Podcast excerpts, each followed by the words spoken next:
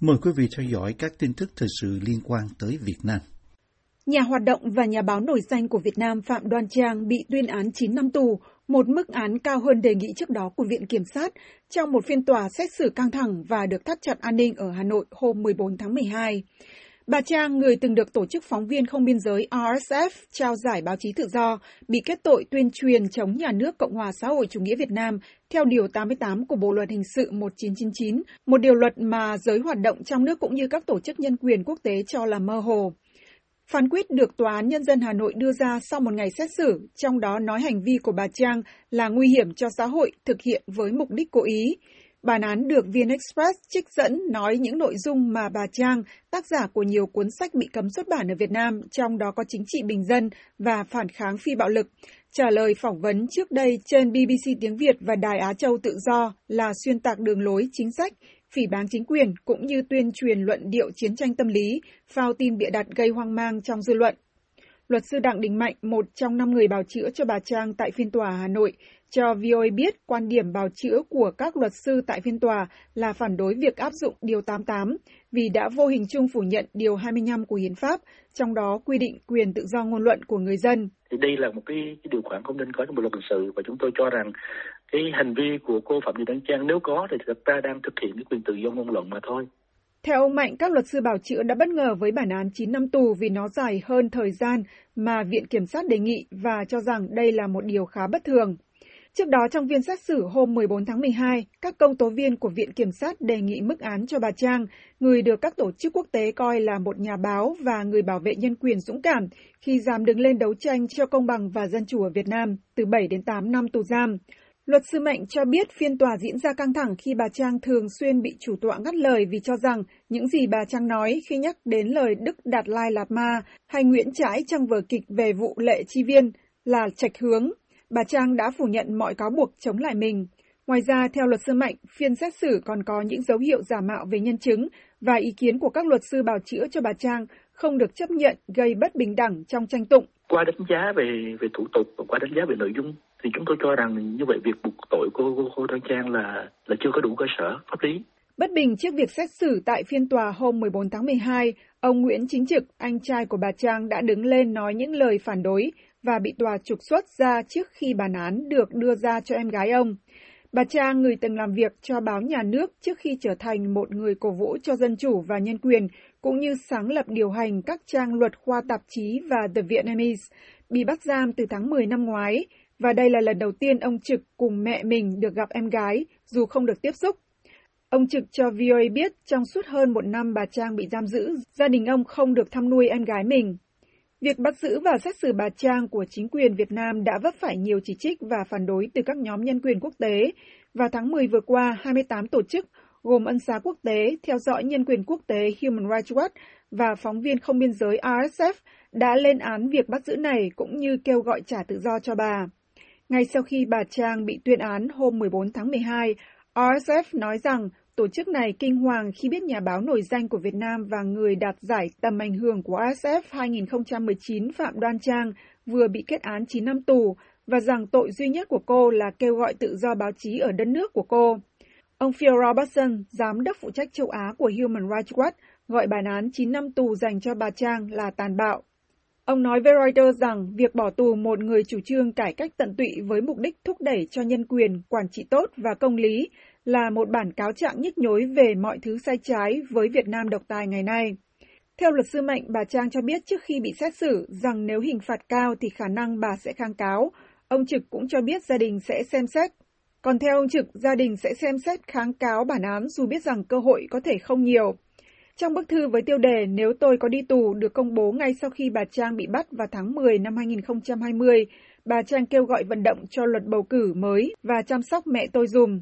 Theo luật sư Mạnh, trước khi bị dẫn giải đi sau phiên xử hôm 14 tháng 12, bà Trang đã kịp nói với người mẹ 81 tuổi rằng, con yêu mẹ, con không sợ đâu, mẹ giữ gìn sức khỏe. Tôi không cần tự do cho riêng mình, bà Trang viết trong bức thư được ông Will Nguyễn, người cùng bà viết báo cáo đồng tâm, công bố.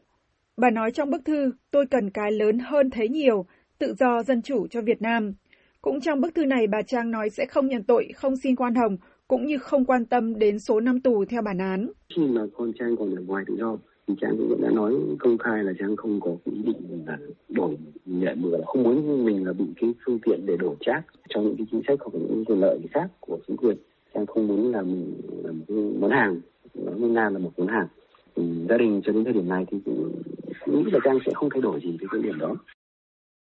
Tổ chức theo dõi nhân quyền vừa lên tiếng kêu gọi Việt Nam hủy bỏ các cáo buộc mang động cơ chính trị và phóng thích hai nhà hoạt động vì quyền lợi đất đai ở Hà Nội, đồng thời cho rằng đất đai bị trưng thu hiện nay đang trở thành chủ đề nóng bỏng nhất về nhân quyền tại Việt Nam.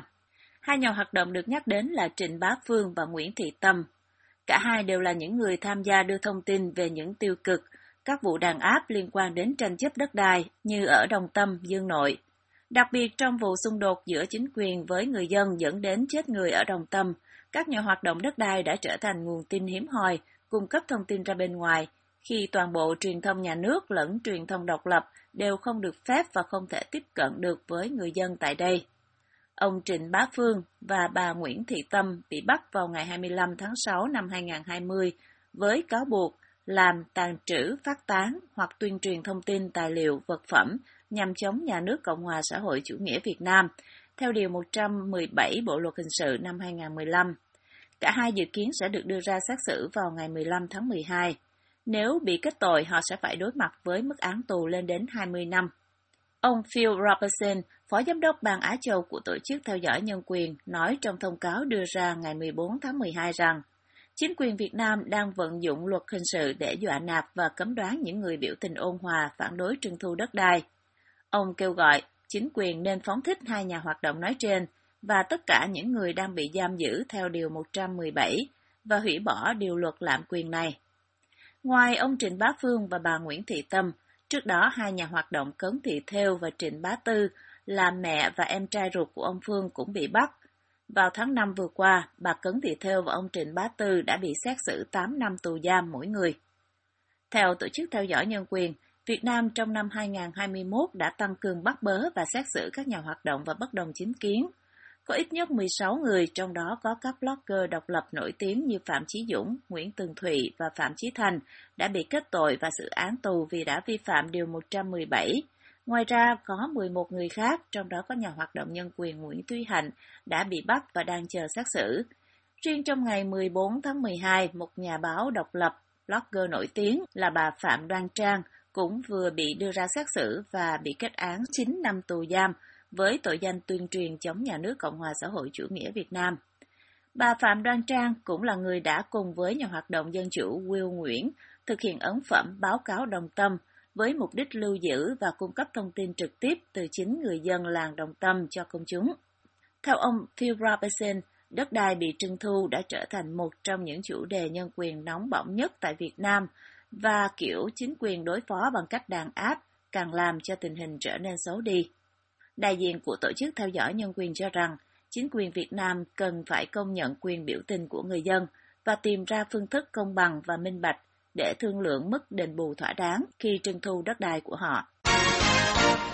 Khoảng 5.500 xe container chở hàng nông sản Việt Nam hiện đang bị mắc kẹt tại các cửa khẩu tiếp giáp với biên giới Trung Quốc khi nước này thắt chặt các biện pháp phòng chống COVID-19. Truyền thông trong nước đưa tin hôm 14 tháng 12. Thông tin trên được ông Lê Thanh Hòa, Phó Cục trưởng Cục Chế biến và Phát triển Thị trường Nông sản thuộc Bộ Nông nghiệp và Phát triển Nông thôn Việt Nam chia sẻ với báo chí tại Diễn đàn Kết nối Nông sản vào sáng 11 tháng 12. Theo quan chức của Việt Nam, tính đến ngày 10 tháng 12, có khoảng 4.000 xe nông sản Việt Nam bị mắc kẹt ở các cửa khẩu Chi Ma, Tân Thanh, Hữu Nghị, chưa thể thông quan khiến cho các bãi tập kết xe đầy kín. Ngoài ra có khoảng 1.500 xe khác cũng đang bị kẹt tại cửa khẩu Móng Cái, tỉnh Quảng Ninh, theo VN Express. Theo giải thích của ông Hòa, số lượng thông quan tại các cửa khẩu hữu nghị Tân Thanh Chi Ma hiện bị giảm hơn một nửa so với trước đây, với chỉ khoảng 220 xe một ngày so với trước là 450 xe một ngày, khiến cho tổng công suất thông quan của ba cửa khẩu trung bình chỉ có 500 xe một ngày. Những xe chở hoa quả như Thanh Long, Mít đến cửa khẩu Tân Thanh phải mất từ 10 cho đến 14 ngày mới được thông quan, khiến cho chất lượng hoa quả bị ảnh hưởng nghiêm trọng. Tình trạng ùn tắc xe nông sản tại các cửa khẩu là do phía Trung Quốc ngừng thông quan trong 3 ngày để xem xét diễn biến của đại dịch và thắt chặt việc kiểm soát, khử trùng đối với hàng nhập khẩu từ Việt Nam. Tuần trước, Tổng thư ký Hiệp hội Rau quả Việt Nam, ông Đặng Phúc Nguyên cho biết, Trung Quốc đang siết chặt việc kiểm soát dịch COVID-19, trong đó có các quy định kiểm dịch nghiêm ngặt như phải cách ly 6 đến 7 tuần đối với thủy thủ đoàn trên tàu biển vào các cảng, nên những nhà khai thác tàu trung chuyển tại các cảng ở miền Nam nước này đã quyết định tạm ngừng dịch vụ ít nhất 6 tuần trong kỳ nghỉ Tết Nguyên đán, khiến cho khoảng 1 triệu tấn nông sản của Việt Nam rơi vào nguy cơ khó tiêu thụ, làm gia tăng khả năng gián đoạn chuỗi cung ứng toàn cầu. Tiếp theo mời quý vị theo dõi phóng sự thành phố Hồ Chí Minh chích ngừa COVID-19 cho học sinh tuổi từ 12 tới 17. Hạ tuần tháng 11, Sở Y tế thành phố Hồ Chí Minh tiến hành chích ngừa COVID-19 mũi thứ hai cho lứa tuổi học trò trong độ tuổi từ 12 đến 17. Việc chích ngừa đủ mũi sẽ giúp các trường có thể sớm mở lại các lớp học ở trong tháng 12 tới đây, nữ sinh Lê Nguyễn Thùy An kể. Lúc mà được nghe tin nhà trường cho tụi em chích vaccine thì mẹ em cũng đồng ý Tại vì kiểu mà dịch bệnh giờ giờ rất là phức tạp Nếu mà em không chích vaccine á Kiểu ba mẹ em đi làm này nọ nè Có thể lỡ mà mang mầm bệnh virus về Mà tụi em không chích vaccine Thì cũng rất là sợ kiểu sợ bị lây này nọ Cùng tâm lý sợ dịch bệnh lại lây lan khi đến trường học, nam sinh Kiều Công Trí nói rằng ngại nhất là tại lớp học thêm.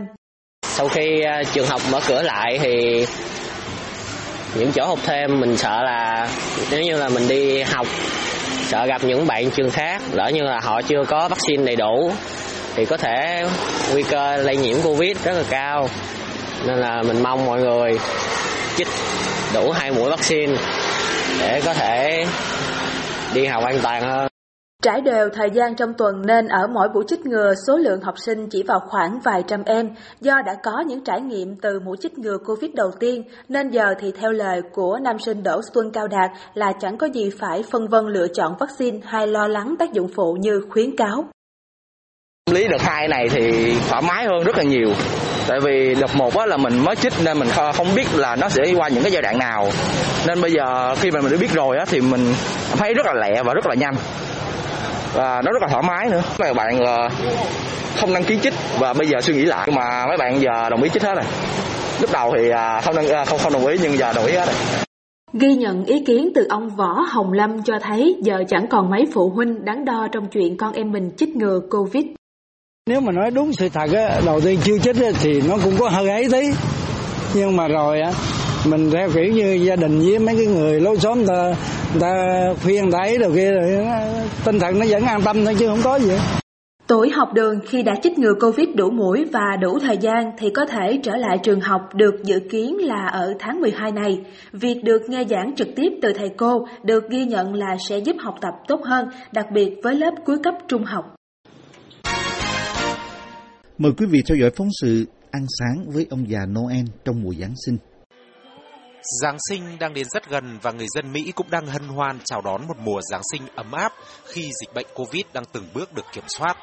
Vào ngày 11 tháng 12 vừa qua, một bữa sáng với ông già Noel đã được tổ chức phục vụ các gia đình gốc Việt sinh sống ở khu vực thủ đô Washington DC. Đây là một truyền thống trong mùa Giáng sinh ở Mỹ để giúp các gia đình có một bữa sáng muộn, vui vẻ bên nhau và bên bạn bè đồng hương. Sau một năm bị gián đoạn vì đại dịch Covid, bữa sáng với Santa năm nay đã thực sự tạo ra sự phấn khởi, vui tươi cho các gia đình tới tham dự. Anh Lê Duy Tân, một cư dân tại thành phố Fairfax, bang Virginia nói. À, mình rất là quý những cái cơ hội này là tại vì uh, sau 2 năm trời ở nhà, các con uh, tụi nó cũng uh, thèm được những cái uh, mục uh, có cộng đồng sinh hoạt như vậy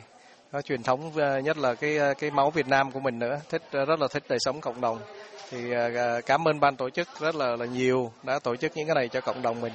Còn chị Trúc Anh Nguyễn, một cư dân khác cũng tại thành phố Fairfax, bang Virginia thì chia sẻ thêm. Mang các cháu đến để cho các cháu cảm nghiệm được cái tình đồng bào. Rồi uh, Noel thì ở đây á, hôm nay cái hội trường này họ trang trí rất là đẹp và mình thấy là uh, mọi người uh, rất là vui vẻ và và hạnh phúc trong những cái giây phút mà ở bên nhau. Mặc dù học sinh các cấp ở Mỹ chưa bước vào kỳ nghỉ đông để chào đón Giáng sinh và năm mới, nhưng ngay từ dịp đầu tháng 12, không khí Giáng sinh đã tràn ngập các con phố và những trung tâm thương mại. Nhiều sinh hoạt chào đón mùa Giáng sinh của các hội đoàn và tổ chức khác nhau đã liên tục được tổ chức trong dịp cuối tuần. Dù những biến chủng mới của đại dịch Covid đang đe dọa thành quả tiêm chủng ở Mỹ, nhưng do những sinh hoạt tập trung đông người trong phòng kín vẫn được cho phép nếu đảm bảo các hướng dẫn về phòng dịch của các cơ quan y tế, nên chương trình bữa sáng với Santa năm nay của cộng đồng người Việt ở ngoại ô thủ đô Mỹ vẫn diễn ra theo thông lệ. Cô tôn nữ Phương Nghi, một thành viên của câu lạc bộ thiện nguyện Việt American cho biết. Thực sự thì mình sợ là mọi người sẽ không có sợ đó mọi người sẽ sẽ rất là lo lắng và không có dám tới đây nhiều. Nhưng mà không ngờ lúc mình lại đây thì mình thấy không khí rất là vui vẻ. Những bài nhạc Giáng sinh vang lên và mọi người chuẩn bị tinh thần. Tất cả mọi người đều bận những những áo quần đẹp nhất và mình cảm thấy rất là vui khi là trong cái mùa dịch như vậy mà có những cái ánh sáng của niềm tin và hy vọng trong tương lai. Mục sư Phan Đức Hiếu, Hội Thánh Giám lý Tin lành Việt Mỹ, đơn vị đồng tổ chức chương trình thì chia sẻ thêm. À, trong hơn một năm qua, à, cả thế giới phải đối diện với cơn đại dịch Covid-19 và chúng tôi à, tạm ngưng tất cả các hoạt động của Hội Thánh. Nhưng năm nay tình hình dịch bệnh tại Mỹ tương đối được kiểm soát, cho nên chúng tôi à, kết hợp với việc America để có thể tổ chức một chương trình này nhằm mang đến niềm vui cho tất cả các gia đình ở trong mùa Giáng sinh năm nay. Tất nhiên trong những chương trình như thế này, bên cạnh một bữa sáng ấm áp bên gia đình, người thân, bạn bè và một vài bức ảnh chụp chung với ông già Noel thì cũng không thể thiếu những món quà Giáng sinh và cả các trò chơi cho các em nhỏ, vốn là nhân vật chính của chương trình. Năm nay trước mùa Giáng sinh, những biến chủng mới của đại dịch Covid cũng đã gây ra không ít lo lắng trong các gia đình. Nhưng với việc rất nhiều người đã tiêm mũi vaccine tăng cường và trẻ em từ 5 cho tới 11 tuổi đã được tiêm hai mũi vaccine ngừa Covid, nên nhiều người vẫn tin tưởng vào một mùa Giáng sinh và chào đón năm mới đầm ấm, vui tươi sắp tới.